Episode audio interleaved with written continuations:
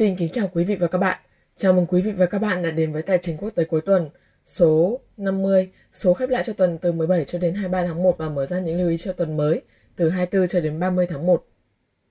Theo ông Trần Khắc Minh, trong tuần vừa qua, thị trường chứng khoán Mỹ đã chứng kiến một sự sụt giảm mạnh. Vậy thì phải chăng thị trường chứng khoán hiện đang trong trạng thái hoảng sợ? Vâng, chào các bạn. À, chúng ta thấy rằng là trong tuần vừa qua thì thị trường đang gửi một số tín hiệu khá rõ ràng. À, khi mà một quỹ đạo tăng lãi suất liên tiếp trong năm nay và năm sau đã khá rõ và cũng như là các dữ liệu kinh tế bắt đầu gây thất vọng nghiêm trọng cảnh báo rằng nó đang hoảng loạn. À, đầu tiên là các chỉ số Ờ, chúng ta thấy là đây là tuần tồi tệ nhất ừ, đối với chỉ số S&P 500 và Dow Jones 30 kể từ tháng 10 năm 2020. Nó cũng là tuần tồi tệ nhất ờ, đối với chỉ số sàn công nghệ Nasdaq 100 ờ, kể từ tháng 3 năm 2020 và nó cũng là tuần tồi tệ nhất của chỉ số Russell 2000 kể từ tháng 6 năm 2020.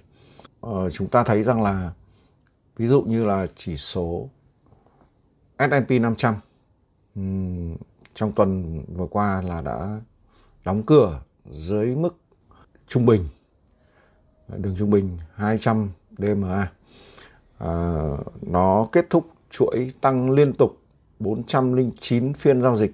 Um, dài nhất trong 8 năm trở lại đây của chỉ số này à, nó nó cũng hàm ý rằng tất cả các nhóm ngành uh, quan trọng um, hợp thành chỉ số S&P 500 cũng đều đã xuống dưới đường trung bình 200 ngày.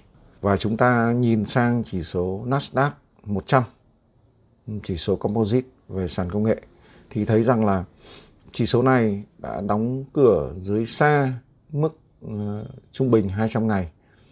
Và so với đỉnh thì uh, nó đã suy giảm hơn 14%.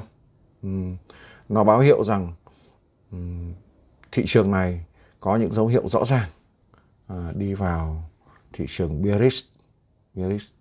Chúng ta thấy rằng là cấu trúc của của chỉ số VIX, chỉ số đo lường sự hoảng sợ của thị trường ờ, đang đảo ngược và uh, tăng rất mạnh. Giá trái phiếu thì đã ở mức thấp nhất trong vòng 14 tháng và kỳ vọng kỳ vọng tăng lãi suất của Fed đã chuyển sang thành kỳ vọng tăng 4 lần trong năm nay và có thể là 5 lần. À, có thể là 5 lần. Theo tính toán của thị trường thì nếu như với tần suất tăng lãi suất như thế thì có khả năng là Fed sẽ thành công vào năm 2025 chứ cũng không hẳn là thành công ngay.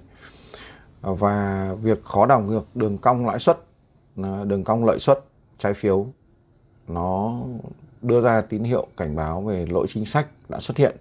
Tỷ lệ giao dịch thỏa thuận thì đang tăng rất mạnh và ờ, sự hoảng sợ đang tăng tốc, sự hoảng sợ đang tăng tốc à, đó là tất cả những gì đang ờ, đang xảy ra ừ, và chúng ta đang bắt đầu một tuần à, tuần cuối cùng của tháng 1 năm 2022 à, với một sự kiện rất quan trọng đó là việc quyết định lãi suất à, của Fed cũng như là Ủy ban thị trường mở sẽ họp vào tuần tiếp theo này.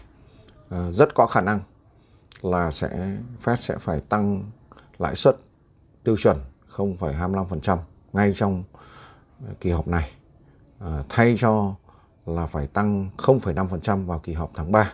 Ờ, tuy nhiên mọi mọi quyết định đều đang chờ Fed công bố không chắc chắn rằng Fed sẽ tăng trong trong tuần tiếp theo này nhưng thị trường đánh giá rằng rất có thể khả năng là Fed sẽ tăng lãi suất.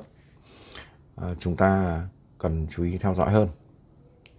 Trong tuần vừa qua chúng ta đã được chứng kiến sự đi xuống khá mạnh của đồng Bitcoin. Vậy thì ngoài thị trường cryptocurrency, những thị trường mà chúng ta thường hay theo dõi như là thị trường tiền tệ, thị trường hàng hóa.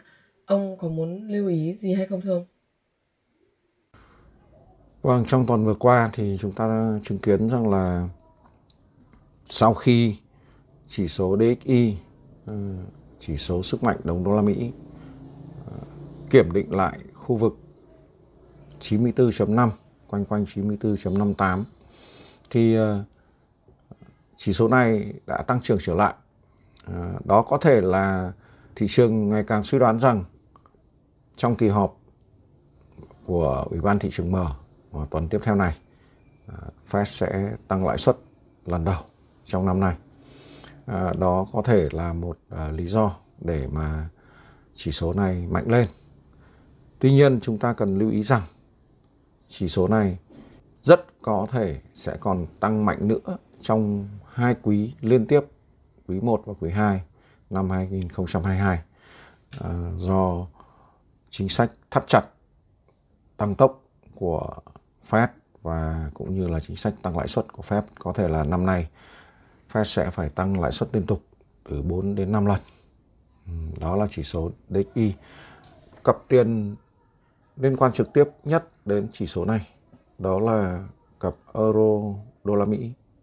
Chúng ta thấy trong tuần vừa qua thì tương ứng với việc hồi phục mạnh của chỉ số DXY thì cặp tiền euro đô la Mỹ à, đã đi xuống Trước mắt thì à, chúng ta cần lưu ý mức kỹ thuật rất quan trọng, đó là 1.1287.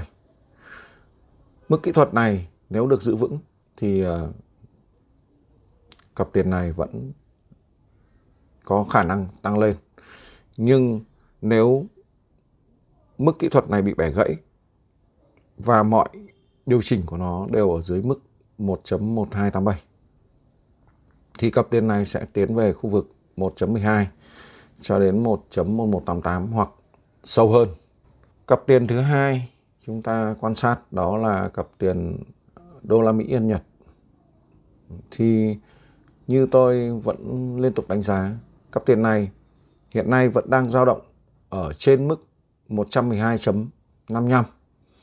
À, trong trường hợp mọi điều chỉnh của nó đều xảy ra ở trên mức kỹ thuật này thì cặp tiền này vẫn có khả năng tăng trưởng trở lại khu vực 116.5 cho đến 118. Ngược lại, nếu mức 112.55 bị xuyên thủng và mọi điều chỉnh của cặp tiền này đều ở dưới mức này thì cặp tiền này có thể tiến về khu vực 110 cho đến 109 ờ, hoặc có thể là sâu hơn. XAU ừ, vàng chỉ số. Chúng ta thấy là trong tuần vừa qua do ảnh hưởng trực tiếp của đồng đô la Mỹ nhưng cũng ảnh hưởng của tâm lý hoang mang lo sợ của thị trường chứng khoán, đặc biệt là thị trường chứng khoán thì trong tuần vừa qua là uh, là một trong những tuần tồi tệ nhất khi mà liên tiếp đi xuống và nó tạo tâm lý ờ, cần phải hết trinh rủi ro uh, sang uh, vàng đó là uh, nguyên do vì sao mà vàng uh, tăng trưởng lên chạm mức một. 1.847 đô la Mỹ một ounce ờ, trước khi lùi lại. Trong tuần tiếp theo, ngắn hạn, vàng có thể tiếp tục điều chỉnh đi xuống nếu trong trường hợp cuộc họp của Ủy ban thị trường mở quyết định sẽ tăng lãi suất lần đầu trong năm nay.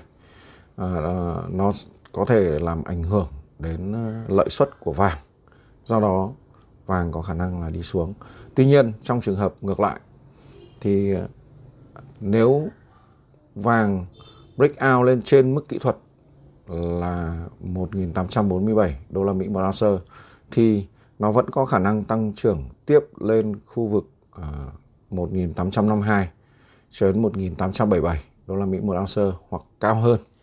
Ờ, đó là đánh giá về vàng. Dầu thô chuẩn WTI. Chúng ta thấy rằng là trong tuần vừa qua thì dầu dầu thô tăng trưởng liên tục ừ, và đã có lúc chạm mức cao nhất ở 87.9 đô la Mỹ một thùng ừ, trước khi điều chỉnh nhẹ. Đánh giá trong tuần tiếp theo thì giá dầu thô vẫn còn có khả năng ừ, hướng lên khu vực 8890 hoặc 9092 đô la Mỹ một thùng. Trước khi có thể xảy ra uh, những điều chỉnh đáng kể, trước khi có thể xảy ra những điều chỉnh đáng kể. Tuy nhiên, nếu uh, mức 87,9 đô la Mỹ một thùng không bị phá vỡ và mọi điều chỉnh của nó đều ở dưới mức này thì ờ, giá dầu thô có thể điều chỉnh lùi xuống. Cuối cùng, thị trường tiền số tuần vừa qua là một còn rất buồn của thị trường tiền mã hóa. Tất cả các đồng tiền trong thị trường tiền mã hóa đều đi xuống rất mạnh.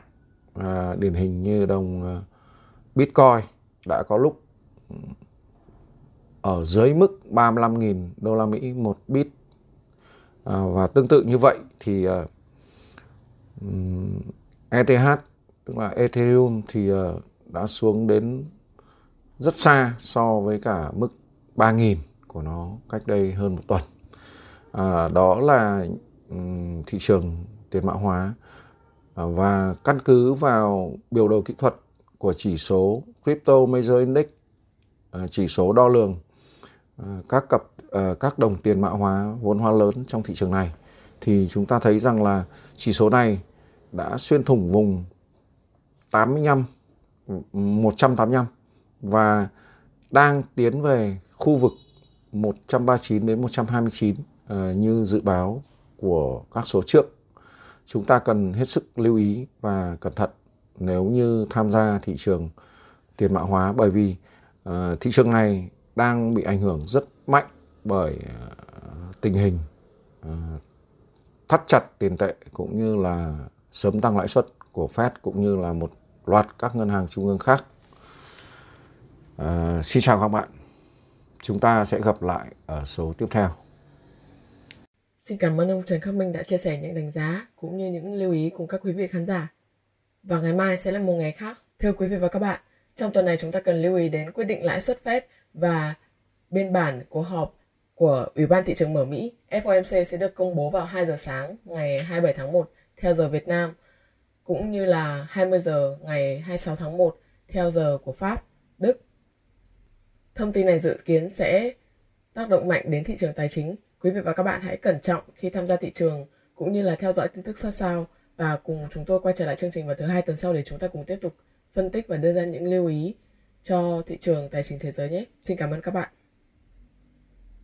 Các bạn có thể đưa ra những câu hỏi, chủ đề mà các bạn quan tâm ngay dưới phần comment video hoặc trên trang Facebook của ông Trần Khắc Minh. Ngoài ra, hòm thư trần khắc minh tcqt gmail com cũng luôn hoạt động để nhận những thắc mắc đến từ các bạn. Những câu hỏi chủ đề được đề xuất bởi các bạn sẽ được ông Trần Khắc Minh giải đáp trong các số tài chính quốc tế tiếp theo. Nếu quý vị quan tâm và muốn được cập nhật theo dõi những tin tức mới nhất từ chúng tôi, xin mời quý vị hãy bấm vào đăng ký theo dõi kênh YouTube Trần Khắc Minh, bấm subscribe và chọn sau khi đăng ký theo dõi kênh, các bạn hãy nhớ bấm vào biểu tượng hình chuông ngay cạnh nút đăng ký theo dõi, chọn thông báo cho tất cả để sau đó YouTube sẽ gửi cho các bạn những tin nhắn cập nhật ngay khi mà chúng tôi đăng những video cũng như là tin tức mới.